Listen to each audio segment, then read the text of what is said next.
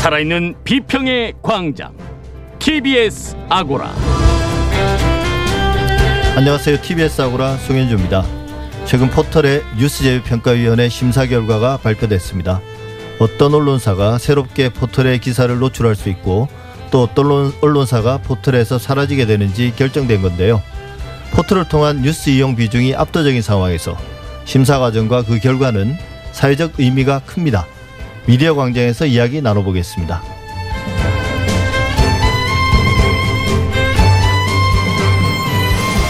조 바이든 미국 대통령이 취임했습니다.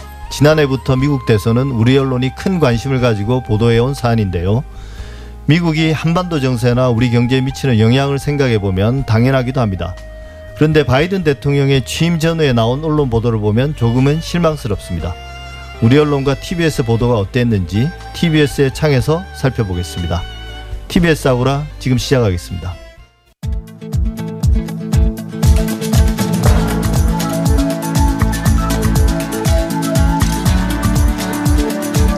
미디어 브리핑 시작합니다. 금준경 미디어 오늘 기자 나와 있습니다. 어서 오십시오. 네, 안녕하세요. 예, KBS 수신료 인상안이 27일 KBS 이사회에 제출됐습니다. 드디어. 네, 맞습니다. 이사회 KBS 이사회는 27일 KBS 수신료 조정안이라고 하는 게 공식 명칭입니다. 수신료 조정안을 상정을 했는데요. 41년 동안 월 2,500원에 머물렀던 TV 수신료를 3,840원으로 올리는 안입니다. EBS 몫의 수신료 배분율을 3%에서 5%로 확대하는 안도 포함이 됐는데 네. EBS에서는 물론 부족하다는 입장이기도 하고요. 네. KBS가 밝힌 수신료 조정의 목적을 보면 공영방송 재정 운영의 정상화, 공적 재원 중심의 재원 구조 개선, 공영 미디어로의 공적 책무 및 역할 확대 등이 있습니다. KBS는 이들 과제 사업을 수행하기 위해 소요되는 예산이 2025년까지 누적액 1조 8,145억 원이 필요해서 이를 위한 적정 수신료가 1인당 3,840원, 월 3,840원이라는 입장이고요. 양승동 KBS 사장은 수신료 인상안 상정 직후에 입장문을 발표했는데요. 이 국가기관 방송에 부여된 공적 책무를 다해서 미래에 더욱 필요한 공영방송으로 나아가기 위한 의지의 결과물이라고 설명을 했고요. 코로나 시대에 자영업자와 소상공인분들이 힘들어하고 있는 등 이런 상황에서 수신료 이야기를 드리는 것이 송구스럽다라고 하면서도 코로나 19가 고통과 공포를 줬지만 이제는 과거 패러다임이 통하지 않을 것이고 뉴노멀이 왔음을 알린 상황에서 코로나19가 공적 영역을 오히려 더 부각시켰고 그런 면에서 공영방송은 중요한 축이 됐다. 그러니까 코로나19로 인한 인상 여론을 의식하면서 오히려 이런 상황에서 공영 미디어의 역할이 중요하다 이 점을 강조했습니다. KBS는 앞으로 공청회 등 다양한 방법을 통해서 공개적으로 관련 논의를 이어가겠다는 입장입니다. 예, KBS와 방송통신위원회 입장에서는 이게 해묵은 과제인데요. 맞습니다. 실제로 수신료가 인상되려면 남은 절차가 많죠. 그렇죠. KBS 이사회 수신료 조정안이 상정된 이후에 의결이 일단 돼야 하고요. 이후에 방송통신위원회를 거쳐서 국회 소관 상임위인 과학기술정보 방송통신심의위원회에서 심의를 하고 무엇보다 국회 본회의 표결을 통과를 해야 합니다. 그래서 지금 야당이 반대를 하고 나선 상황이기 때문에 통과가 쉽지는 않을 것 같고요. 물론 여당이 의지를 갖고 있으면 지금 의석수 상으로는 가능하긴 한데 문제는 국민들의 여론이 그렇게 호의적이지 않은 상황이기 때문에 여당이 그렇게 강하게 밀어붙일 것인가 그런 동력이 있을 것인가는 좀 의문이 나오고 있습니다. 예, KBS 이사회와 방송통신위원회는 통과할 것 같은데요. 네. 제 생각입니다만 이제 국회 문을 넘어야 되는데 네. 야당이 반대하는 것도 이해는 되지만 저는 무작정 반대하기보다는 예전에 말씀드린 것처럼 어 뭔가 이 제도 개선을 확실히 할 때 어, 조건부 반대를 해야 되지 않는가 그 조건을 명확히 해야 되지 않는가 그런 생각이 듭니다. 네. 또 KBS 이야기인데 KBS가 24시간 뉴스 서비스를 온라인에서 전한다고 하는데요. 맞습니다. 이날 KBS 측에서 수신료 조정안과 같이 공적 책무 확대 계획을 발표했는데 그 일환으로 24시간 뉴스 스트리밍 서비스 개편안이 포함되어 있습니다. 단순히 TV 뉴스를 그냥 유튜브 같은 데서 트는 데서 그치지 않고 온라인에서만 볼 수 있는 콘텐츠와 온라인 전용 속보, 특보로 채워진 별도의 디지털 편성표를 운영하는 방향이고요. 최근에 시험 방송을 하고 있기도 한데 특히 KBS가 재난 방송 때 정규 편성을 끊지 않아서 여러 차례 논란이 불거진 적이 있다 보니까 예. 이 문제를 어느 정도 해소할 수 있지 않을까 하는 평가가 나오기도 하고요. 다만 이제 SBS와 JTBC에서도 온라인을 통해서 24시간 스트리밍을 시도했었는데 생각보다 온라인으로만 영상을 꾸준히 보는 분들이 많지 않았고 전담 인력에 대한 투자가 좀 활발하지 않고 무엇보다 수익성이 좀 높지 않다 이런 상황이 나온 상황이라서 좀 공영방송에서는 좀 어떻게 접근을 할지 좀 주목할 상황이라고 생각이 됩니다. 네, 뭐 뉴스와 정보가 많아서 나쁠 건 없지만 네. 비록 이제 온라인 플랫폼이라 하더라도 KBS가 굳이 24시간 뉴스 서비스에 뛰어들 필요가 있을까 싶습니다. 이미 공영 보도 전문 채널인 연합뉴스 TV가 있고 또 준공영인 YTN도 있지 않습니까? 맞습니다. 어, 민영 방송이 굳이 하겠다면 이제 말릴 수는 없지만 공영 방송이라면 어느 정도 역할 분담이 필요한 게 아닐까. 뭐 양보다 질이 문제 아닐까요? 뭐 맞습니다. 뭐 그럴 인력이 있으면 네. 좀더 좋은 취재 보도와 프로그램 제작에 투입하는 게 낫지 않을까 싶습니다. 네. KBS와 직접적인 관계가 있는 건 아닌데요. 네.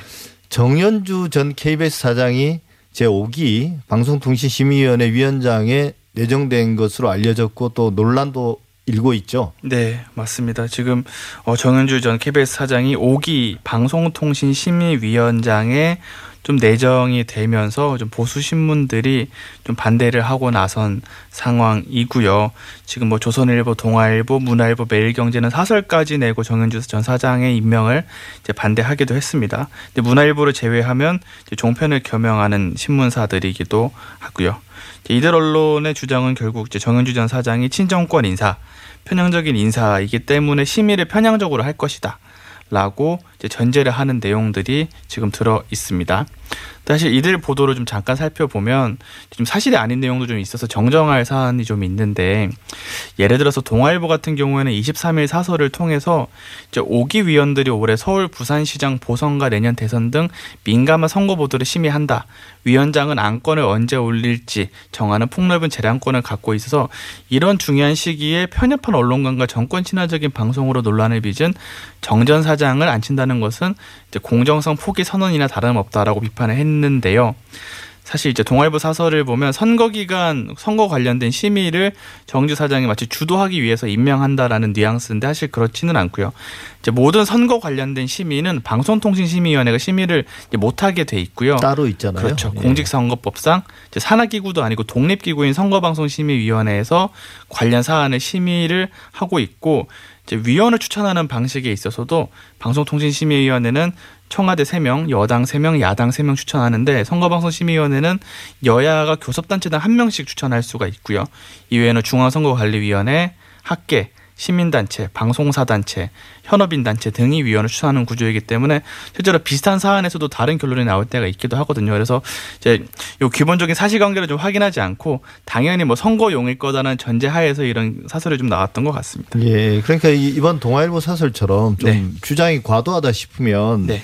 그 근거가 되는 사실관계가 허위인 경우가 많아요. 맞습니다. 그러니까 모르고 썼건 알고 썼건 그 사설을 쓴 논설위원과 그걸 게재한 동아일보 모두 기자 언론으로서 좀 함량이 미달인 것 같습니다. 이 건 같은 경우는. 맞습니다. 근데 동아일보 사설을 빼고 다른 보수 언론들의 주장을 봐도 사실 제가 좀 납득하기 힘든 것들이 있어요. 네. 방송통신심의위원회 위원장 정현주 위원장 내정됐다고 하는데요. 네. 과거에는 더 심각한 분이 위원장을 맡았었거든요. 그때는 아무 말도 없었지 않았습니까? 네, 사실 저 이 부분이 좀 납득이 좀 안 가는 대목인데 정말 사회적으로 논란이 많이 됐었던 인사들이 있죠. 2014년 같은 경우에는 3기 위원장의 박효정 서울대 명예교수가 임명이 됐었죠. 박근혜 캠프 출신의 5.16 쿠데타를 혁명이라고 부른 뉴라이트 학자였고 당시에 이제 보도들을 체크해 보니까 지금 정은주 사장에 대한 비판 보도를 내는 언론사들이 관련 사설을 전혀 내지 않았었고요. 2011년 이명박 정부 때는 공안검사 출신 박만 변호사를 위원장에 선임해서 논란을 자초했는데 두 분은 편향적인 측면에서도 논란이었지만 사실 근본적으로 이, 이 관련된 전문성이나 혹은 이 분야에 대한 관심을 전혀 보이지 않았던 분들이라서 비판을 받은 면도 있었습니다. 예, 사실 뭐 박효종 서울대 명예교수 같은 경우는 네. 캠프에 몸담았다는 맞습니다. 게 가장 큰 결격 사유에 해당됩니다. 네. 그 방송사 뭐 사장이나 아니면 관련된 직을 맡는 데 있어서 근데 그런 면에서 보면 사실 정현주 KBS 전 사장의 경우는 경력이나 이런 것들 놓고 보면 편향성이나 전문성에서 좀 비교할 수 없는 정도인데 네. 이게 뭐 그런 이야기를 하는 게 좀 너무 과도한 게 아닌가 싶고요. 네. 불공정 심의나 뭐 정치 심의도 과거 이명박 박근혜 정부 때 상당히 논란이 되지 않았습니까? 맞습니다. 정말 사회적인 논란이 많이 됐었죠. 저는 그래서 지금 보수 신문들이 정은주 전 사장을 비판을 할 거면 과거에 있었던 훨씬 더 심각한 문제들을 같이 언급을 해줘야 되는데 이 얘기는 쏙 빼놓고 정은주 전 사장에 대해서만 이제 공격하는 게 조금 보도가 균형이 좀 없다고 생각을 하는데요. 예를 들어서 서울시 공무원 간첩 조작 사건에 따른 KBS 추정 60분, 뭐 이외에도 CBS 김미화의 여러분, CBS 김현정의 뉴스쇼 그리고 PD 수첩에 대한 심의 법정 제재가 계속 이어졌는데 문제는 이런 제재들이 법원에서 처분 취소 혹은 이에 준하는 판결들이 계속 나왔거든요. 그러니까 행, 이 방송통신심의위원회가 제재를 했는데 법원에서 제재가 부당하다라고 했을 정도면 누가 보더라도 명백한 정치 심이고 이번 정부에서는 이런 사례가 아직까지는 나오고 네. 있지 않은 점은 분명히 비교를 해야 되는데 이런 내용을 좀 찾아볼 수 없었던 거죠. 네, 그러니까 그게 이제 월권을 했다는 거거든요. 맞습니다. 법원에서 그런 판단이 났다는 것은 방송통신심의위원회가 무리한 제재를 했다는 건데요. 이런 어떤 문제들을 어떻게 개선해야 될까요?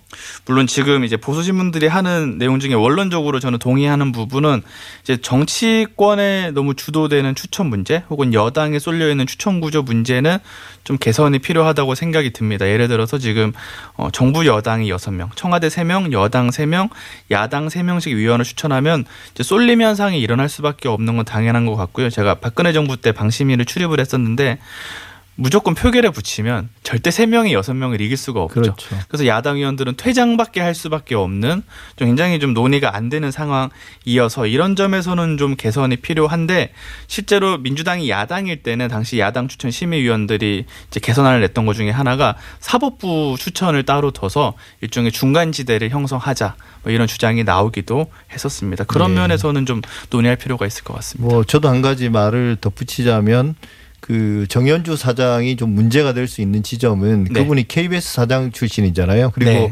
공공연하게 이제 KBS에 대한 애정을 드러내고는 음. 하시는 분인데 그게 이제 저는 나쁘다고 생각하지는 않지만 어, KBS도 결국 방송통신심의위원회 심의 대상이지 않습니까? 맞습니다. 그리고 이제 같이 임명 후보로 오르는 분들 상당 부 분들이 또 그 방송사 출신들이 많거든요. 음. 그러니까 결국 심의 대상이 되는 방송사 출신들이 아니라 좀 무관한 어 좀 중립적이고 객관적인 입장에서 볼 수 있는 분들이 방송통신심의위원회의 위원으로 위촉되는 게 더 필요하지 않나 싶습니다. 맞습니다. 마지막으로 청와대가 검찰 기자단 해체 청원에 답변을 했다고 하네요. 네, 뭐라고 맞습니다. 답을 했습니까? 어, 강정수 청와대 디지털 소통 센터장이 26일 입장을 밝혔는데요. 이제 검찰 기자단 해체 청원이 30만 명이 넘어가서 답변을 해야 되는 상황이었는데 일단은 검찰 기자단에 가입하기 위해서 3명 이상 기자로 구성된 팀이 6개월 이상 기사를 써야 신청이 가능하고 이후에 이제 기자단 3분의 2의 출석과 3분의 2의 찬성을 얻어야만 기자단이 될 수 있다는 조건 등에 대해서 특히 기존 기자단이 다른 언론사를 평가하고 출입 자격을 부여하는 것이 타당하냐는 점에서는 논란이 있다라고 이제 설명을 했고요. 그러면서 정부에서는 기자단 자체 운영과 별개로 앞으로 출입증 발급이나 보도자료 배포 범위 등에 있어서 기자단과 협의해온 기존의 관행을 면밀히 살펴보고 보도자료 및 공식 브리핑 공개 등 정부 부처 차원의 개선 방안을 검토하겠다라고 입장을 냈습니다. 우리 이제 기자단 폐쇄 여부에 대한 직접적인 답변은 피했지만 지금까지 유지되어 온 관행의 변화가 필요하다는 의지는 좀 밝혔다고 볼 수 있고요. 이와 함께 검찰의 피의 사실 공표 문제에 대해서는 사회적 문제가 제기돼 왔다라고 언급을 하면서 법무부 차원에서 이와 관련된 문제를 줄일 수 있는 규정을 마련해서 시행 중이다. 이 규정의 취지대로 운영될 수 있도록 더 보완해 나가겠다라는 입장을 밝혔습니다. 예. 문제가 뭔지를 명확히 알고 있네요. 근데 이제 그 해결 방안에 대해서는 좀 더 고민해 보겠다. 이런 게 답변의 요지인 것 같습니다. 네. 뭐 기자단을 해체할 수는 없는데 그렇죠. 그냥 특별한 혜택을 제공하지 않으면 되거든요. 기자단과 회식도 하지 말고 정보도 특별하게 뭐 보도 자료 같은 걸 네. 그들에게만 제공하지 않고 그냥 공개하고 이러면 자연스럽게 해결될 문제인 것 같습니다. 네. 오늘 여기까지 하겠습니다. 미디어 오늘의 금준경 기자였습니다. 오늘 말씀 감사합니다. 네, 감사합니다.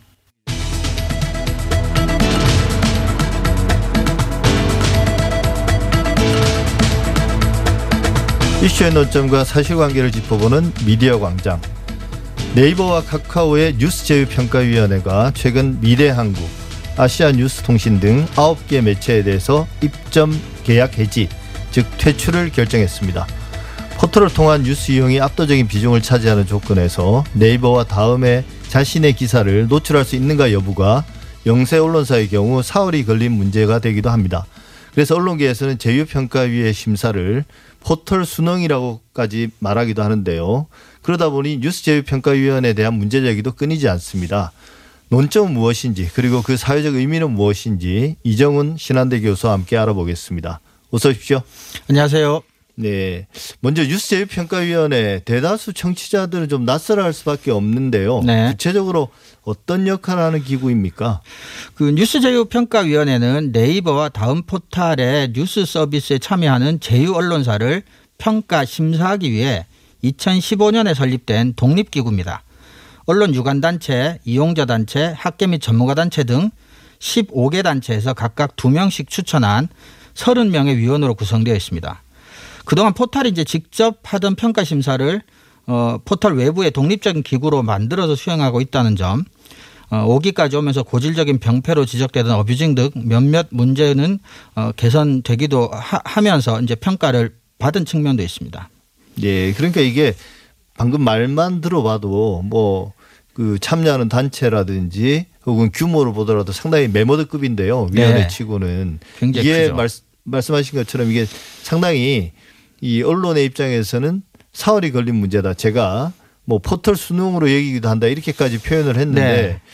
이 제휴 심사를 통해서 이번에 퇴출되는 언론사가 나왔는데 이게 어느 정도 타격을 받습니까? 어, 사실상 거의 대부분이라고 할 만큼 상당수의 뉴스 소비자들이 스마트폰, 컴퓨터 등을 통해서 어, 포탈이나 SNS로 뉴스를 소비하는 현실을 고려하면은 포탈에서 퇴출된다는 것은 예, 경영상에 굉장히 심각한 데미지를 받는다. 아, 조금 과장하자면 작은 규모 언론사의 경우는 자사의 뉴스를 소비자에게 노출시킬 기회 자체를 거의 완전히 상실한다. 아, 이렇게까지도 예. 어, 볼수 있을 정도로 타격이 매우 크다. 아, 이렇게 생각합니다. 예, 그게 이제 그 반대로 입점함으로써 얻게 되는 혜택도 그렇죠. 굉장히 크죠. 거죠. 네네. 그렇게 큰 영향을 미친다면 사실 이런 심사 결과에 대해서 반발도 클 텐데요. 그걸 또 잠재우려면 심사가 대단히 공정해야 하지 않겠습니까? 그렇습니다. 구체적으로 어떻게 평가합니까? 어, 제휴 심사는 어, 규정에 보면 연 2회 실시하게 되어 있고요. 예. 재평가 주기는 6개월로 되어 있습니다. 평가 항목은 크게 나눠 정량 평가와 정성 평가로 나뉘고 배점은 정량 평가가 20%, 정성 평가가 80%로 어, 구성되어 있습니다. 정량 평가 항목의 경우는 기사 생산량, 자체 기사량, 기준을 통과만 하면 15점이 일괄적으로 부여가 되고요. 예. 윤리적 실천 의지 즉 자체 언론 윤리 강령 등이 제정되어 있느냐 등의 기준을 통과하면 또 5점이 부여됩니다. 정성 평가 요소로는 저널리즘 품질 요소, 윤리적 요소 그리고 이용자 요소로 어, 구분이 되어 있습니다. 예. 근데 방금 제가 듣기로 네. 정량 평가의 기본 점수가 많이 주어지네요. 그리고 네. 이제 그 점수를 얻기 위한 것도 뭐 각각 윤리 규정이나 이런 것들은 뚝딱 만들어낼 수도 있는 거고요. 네, 그다지 예. 정량 평가는 비중도 낮고 어 채우기도 그렇게까지 어려워 보이진 예. 않습니다. 근데 이제 정성 평가 비중이 80%나 된다는 게 좀 눈에 띕니다. 이게 정성 평가 쉽게 말하면 객관적인 수치로 평가되는 게 아니라 심사평가자의 어떤 주관이 개입될 그렇, 여지가 크다는 그렇습니다. 거지 않습니까? 네, 그렇습니다. 근데 이게 이제 우리가 정성평가를 하는 경우도 많은데 그런 경우는 뭐 비교를 해서 어떤 뭐 입점이나 대출 혹은 뭐 당락을 결정하는 그런 식의 심사에서는 이 정성평가를 그렇게 비중을 높이지는 않거든요. 그렇죠. 근데 여기는 지금 정성평가 비중이 너무 높고 그 정성평가에 대한 구체적인 기준도 규정상에 나와 있는 게 보면 조금 어, 논란의 여지가 있는 부분이 많습니다. 조금만 살펴보면요. 저널즘 품질 요소의 경우는 사회적 가치성이 10점, 보도의 공정성, 정확성, 객관성이 15점, 보도의 전문성이 10점, 기사 생산 체계의 적절성이 5점 이렇게 배점이 돼 있고요. 윤리적 요소의 경우 기사윤리 10점, 광고윤리 10점, 선정성 10점 이렇게 되어 있습니다. 근데 구체적인 내용을 좀 살펴보면 규정, 에 구체적으로 나와 있습니다. 어, 공정성, 정확성, 객관성 항목의 경우는 악의적으로 편향성을 띠거나 부정적 표현을 사용하지 않는지가 중요한 판단 기준 중의 하나인데 예, 악의적이라고 하는 거는 이제 쉽게 말해서 고의적이라는 건데 네. 이거는 객관적으로 평가하기가 상당히 어렵죠. 그런 경우는 사실 법원 판결을 받아야 그렇죠. 할 수 있는 문제잖아요. 보통은 판사의 재량에 맡기는 경우가 많죠. 보도의 전문성도 보면은 기사 내용이 충분히 깊은지라고 되어 있는데 충분히 깊다라는 것 또한 어, 심사하는 사람들의 주관이 상당히 개입할 수 있는 여지가 많은 예, 대목이라고 할 수 있겠습니다. 그리고 기사 생산 체계의 적절성 경우도 전체 기자 수 대비 전체 기사 생산량이 적절한가라고 되어 있는데 적절의 기준 또한 객관적으로 표현하기가 쉽지 않은 것이 사실입니다. 예. 근데 이게 제가 저도 뭐 이런저런 저널리즘 평가를 해보곤 하는데 네. 이게 생각보다 까다롭고 그렇습니다. 또 논란이 되게 많거든요. 근데 뉴스 제휴 평가위원회의 그 기준들을 들으면 들을수록 상당히 허술하다는 생각이 들고 네 그렇습니다. 또 이제 이런 결과가 나왔을 때 상당히 논란도 많고 반발도 클 거라는 생각이 듭니다. 물론 영세 언론사가 포탈에게 함부로 그렇게 이제 문제 제기하기는 쉽지 않은 쉽지 그런 어떤 갑을 관계에 있기 때문에 그렇습니다. 이게 이제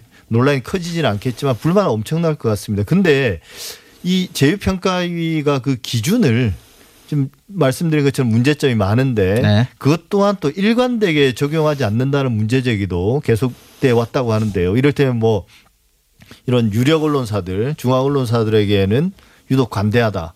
네. 이런 비판도 있었던데요. 네, 실제로 어, 미디어 오늘의 보도에 따르면 2018년에 그 조선일보에게 제3자 전송행위 금지 규정을 위반했다라는 이유로 50점이 넘는 벌점을 부과한 적이 있습니다. 예. 그런데 정작 실제 제재는 48시간 노출 중단에 그쳤다는 거죠. 근데 뉴스제휴평가위원회 규정에 따르면 예, 벌점 10점 이상이면 2점을 초과할 때마다 노출 중단을 24시간씩 늘리게 되어 있기 때문에 예. 조선일보는 실제로는 몇 주간에 걸친 노출 중단 조치를 받았어야 했다는 것이죠. 예. 근데 48시간밖에 안 받았으니까 이제 특혜를 받았다라는 건데. 손방망이 쳐버리거든요. 그렇죠. 예. 그래서 이런 것들이 조금 이따 이제 얘기가 나오겠지만 그 심사위원 구성이나 제휴평가위원회 구조상의 한계로부터 비롯되는 측면도 크다는 게 문제입니다. 그 어떤 문제가 있습니까? 예를 들면 뉴스제휴평가위원회 참가하고 있는 단체 중에 한국신문협회, 한국방송협회, 한국온라인신문협회 등 신문방송, 케이블방송, 인터넷신문 등 언론사 이익을 대변하는 이익단체가 많이 참가하고 있고요. 예. 이들 단체 추천으로 서울 중심의 대형 언론사의 전현직 언론인들이 위원으로 상당수 평가 심사에 참여하고 있습니다. 그러니까 이런 상황에서 아까 본 조선일보 사례 같이 이제 이해 당사자가 평가를 받아야 될 이해 당사자가 평가위원으로 참가하고 있기 때문에 그 자체도 문제인데 이런 이제 손방망이 처벌까지 나오니 외부에서는 좀 심사가 공정한 게 아니냐 그리고 어, 참가하는 언론사들의 편향된 어, 그런 평가들이 나오는 게 아니냐라는 이야기가 있고요. 게다가 평가 심사가 비공개로 진행되고 있기 때문에 아, 그런 의심들은 더욱 더 커지는 것입니다. 예, 뭐 듣고 보니 사실 그 말에 일리가 있네요. 그러니까 심사를 받아야 될 언론사의 현지 기자들, 네. 뭐 그게 방송이든 혹은 신문이든. 뭐 신문이든 그 기자들이 심사위원회 주체로 참가하고 있죠. 참여해서 평가하는 거지 않습니까? 그렇습니다. 어 근데 거기에 대해서 이제 그게 참여하지 못하는 대표되지 못하는 뭐 중소 언론이나 그렇죠. 지역 언론들 같은 경우는 불만이 있을 수밖에 없겠습니다. 네. 근데 이제 포털 입점이나 퇴출 여부는 앞서 말씀드린 것처럼 개별 언론사의 생존권 문제 네. 또 이제 포털과 언론사 간의 어떤 계약 관계의 문제라고 볼 수 있습니다만 우리나라 같은 경우는 포털을 통한 뉴스 소비의 비중이 압도적인 그런 상황에서는 네. 이 정확하고 공정한 뉴스, 다양한 뉴스를 유통하는 것 이게 우리 사회 공론장을 구성하는 문제와도 직결돼 있지 않습니까? 그렇습니다. 이게 이걸 뭐 사업자 간의 문제로 계약 관계로 내버려 둘 수만은 없기 때문에 그래서 이제 제휴 평가위가 생겼고 그 이전에 이제 이런 것들을 만들어야 된다라고 문제 제기도 많았던 거지 않습니까? 네. 우리가 지금 쭉 이야기했던 문제점들 때문에 이걸 없애버릴 수는 없고요. 그렇습니다. 어쨌든 이런 기구들이 필요한데 네. 이걸 개선을 하려면 당장 해결해야 될 급선무는 어떤 게 있을까요?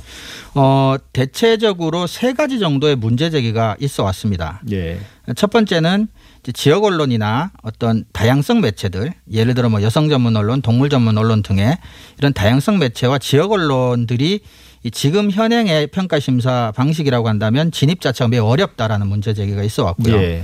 특히 우리 사회가 수도권 중심 미디어 환경 동안 다양성이 그리 높지 않은 소수의 매체가 시장 점유율이 상당히 높은 상황에서 이런 문제는 매우 심각하다고 볼 수가 있고요. 예, 사실 뭐 중앙 언론들 을 보면 네. 다 내용이 비슷비슷하잖아요. 그렇습니다. 실제적으로는. 그렇습니다. 그렇기 때문에 또 출입처 문제랑도 또 연관이 되는데 그렇죠.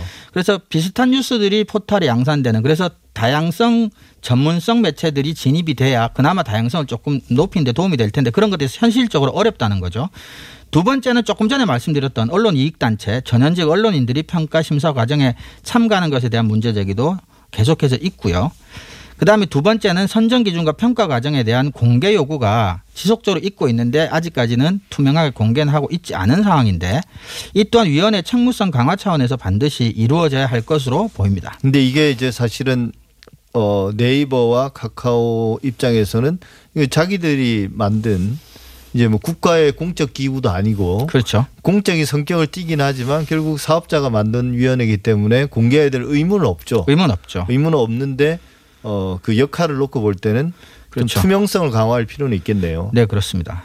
자, 그래서 이런 여러 가지 문, 제기되고 있는 문제점들을 개선하기 위해서는 예, 우선은 음, 아까도 말씀드렸다시피 이 뭐 위원회를 없앤다 아, 또는 뭐 급격하게 바꾼다라는 것은 현실성이 좀 떨어진다고 보고요. 그렇죠. 좀 장기적인 안목으로 조금씩 개선하고 어, 고쳐 나간다라고 봤을 때 우선 그래도 시급한 급선무 해결 과제는 일단은 아까 말씀드린 그 위원회 구성 언론사와 이해관계가 있는 단체와 개인이 위원으로 평가 심사 과정에 영향력을 행사하는 것만큼은 좀 급하게 시급하게 좀 막을 필요가 있다. 네, 이해 충돌 문제를 위해서 그런 현직 그렇습니다. 언론인들은 배제해야 되는 그렇습니다. 거죠. 그래서 네. 이해관계가 없는 보다 중립적이고 전문적인 뭐 시민단체 학계나 이런 인사들이 지금보다 조금 더 위원으로 많이 들어가고 언론인들이 참여하는 폭은 조금 줄일 필요가 있다라는 네. 생각이 들고요.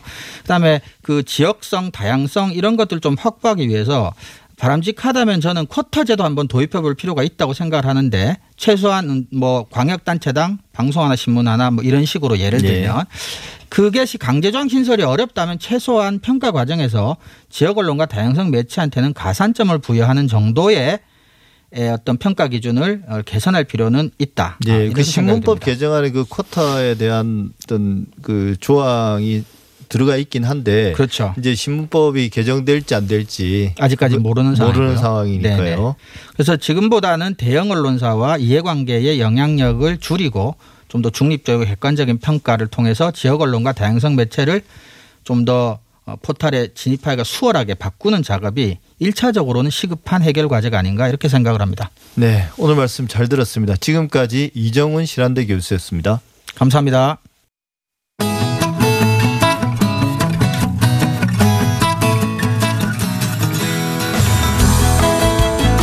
TBS 아고라에서 전해드리는 시민의 말씀입니다.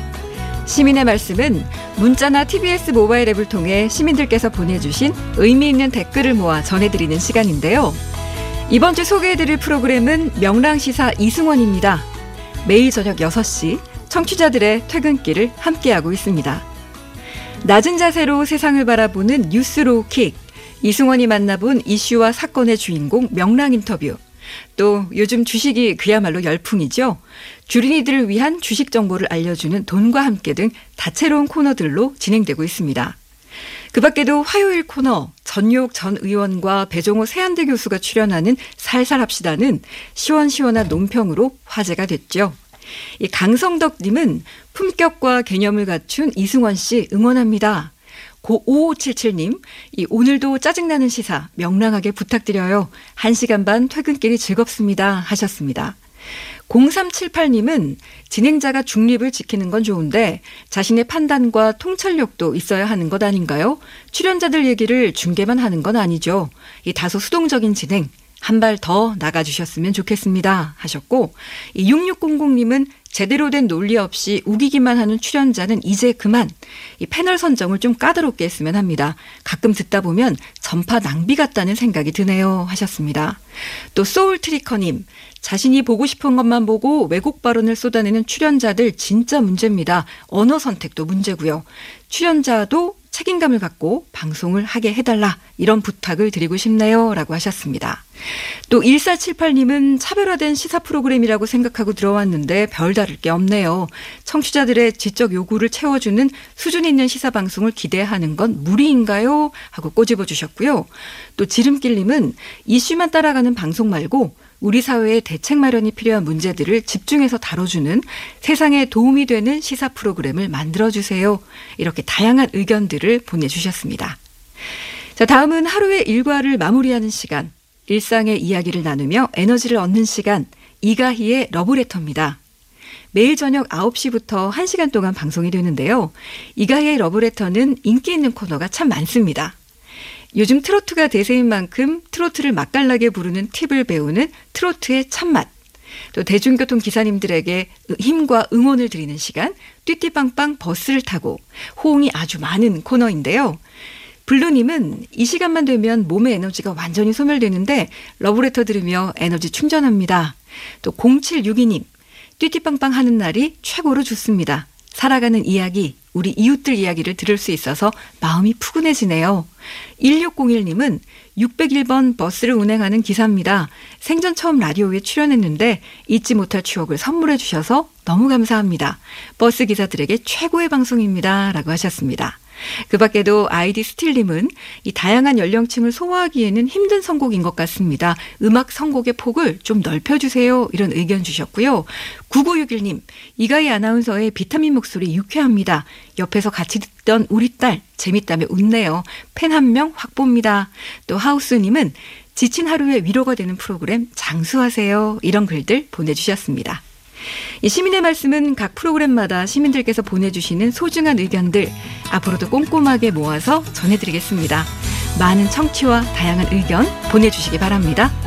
지금까지 시민의 말씀이었습니다.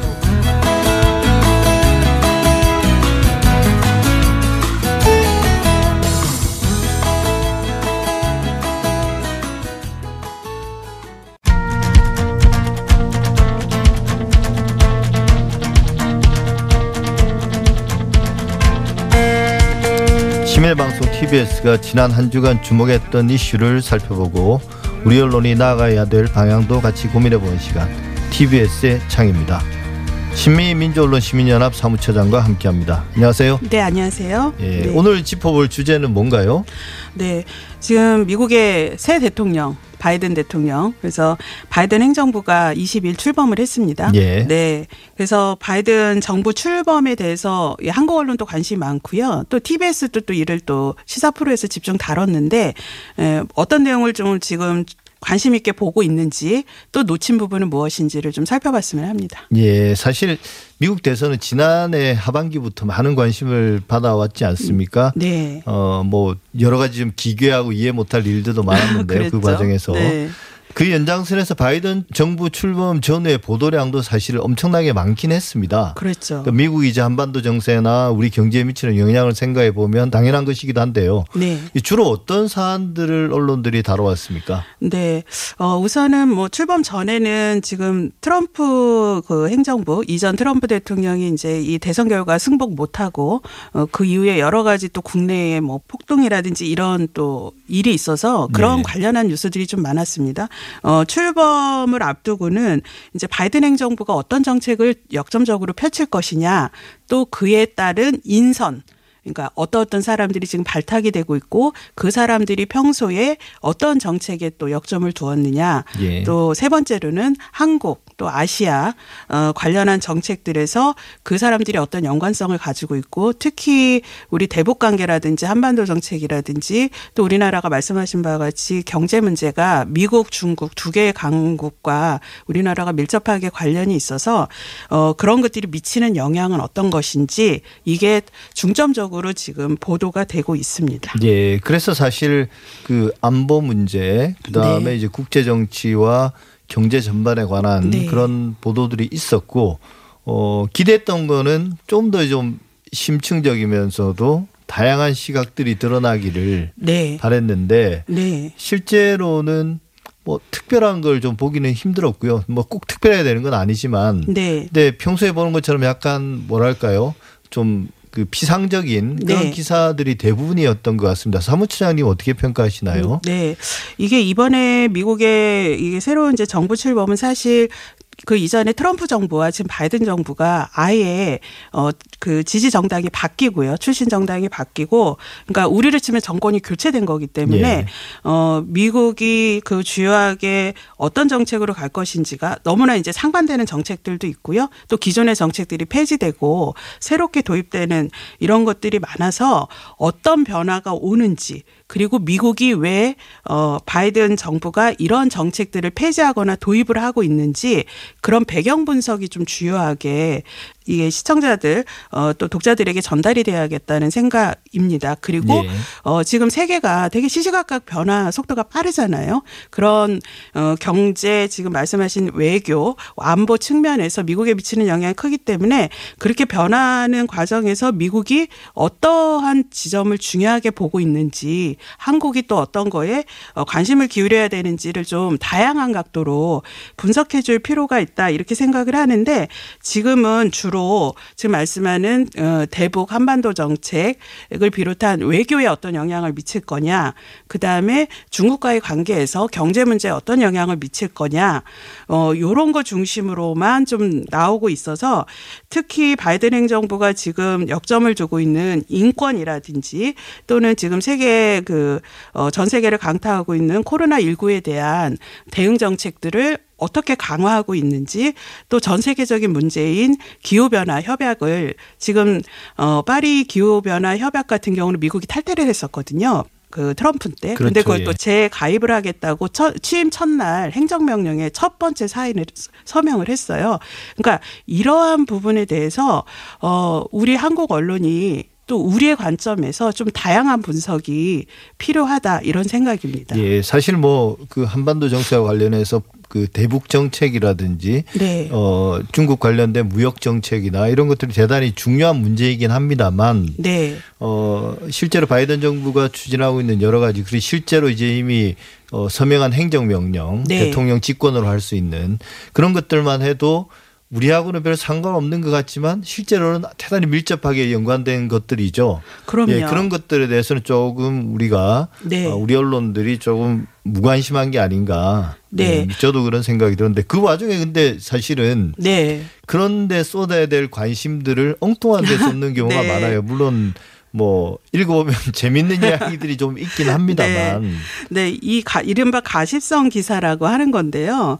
어, 예를 들면 백악관에 바이든 대통령이 키우던 반려견 두 마리가 어, 같이 이제 들어가는데 당연히 예. 반려견이니까 같이 옮길 거 아니에요. 근데 어떤 그 품종이고 이름은 또 어디서 유래가 됐고 또는 어 저 바이든 대통령의 운동화 값이 얼마다.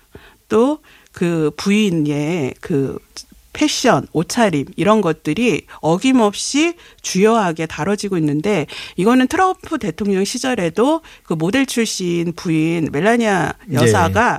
어떤 정책을 관심 갖고 어 하고 있는지보다 늘 패션이라든지 이런 사생활 관련해서 주목했던 보도에서 벗어나지 못하고 있어요. 그래서 이런 거는 물론 독자들이 관심을 가질 영역이기 때문에 대중들의 호기심 측면에서 많이 읽을 거다 생각해서 다루겠지만 이거는 이제 저희 민원연 같은 데서 보면 좀 너무 선정적이다 주제 자체가. 예, 예 그런 또 지적을 안 할 수가 없습니다. 예 사실 뭐 중요한 사안들을 충분히 다룬 뒤에 약간의 가십을 덧붙이는 것, 네, 어 그게 이제 독자들의 흥미를 어 뭐 일깨운다는 점에서 뭐 꼭 부정적으로만 볼 것은 아니지만 네. 사실 그런 가십성 보도를 우리가 그 품격 있는 언론들이 주로 다룰 내용은 아니죠, 사실은. 그렇죠. 예, 뭐 네. 주간지라든지 이런 뭐, 뭐그 스포츠지라든지 그 연예, 연예지라든지 이런 데서 나오는 것까지야 예. 어 그럴 수 있다 치는데요. 이게 이른바 어 이게 저희 아젠다 세팅에 영향을 미치는 주요 언론들이 이걸 너무나 대대적으로 보도하는 건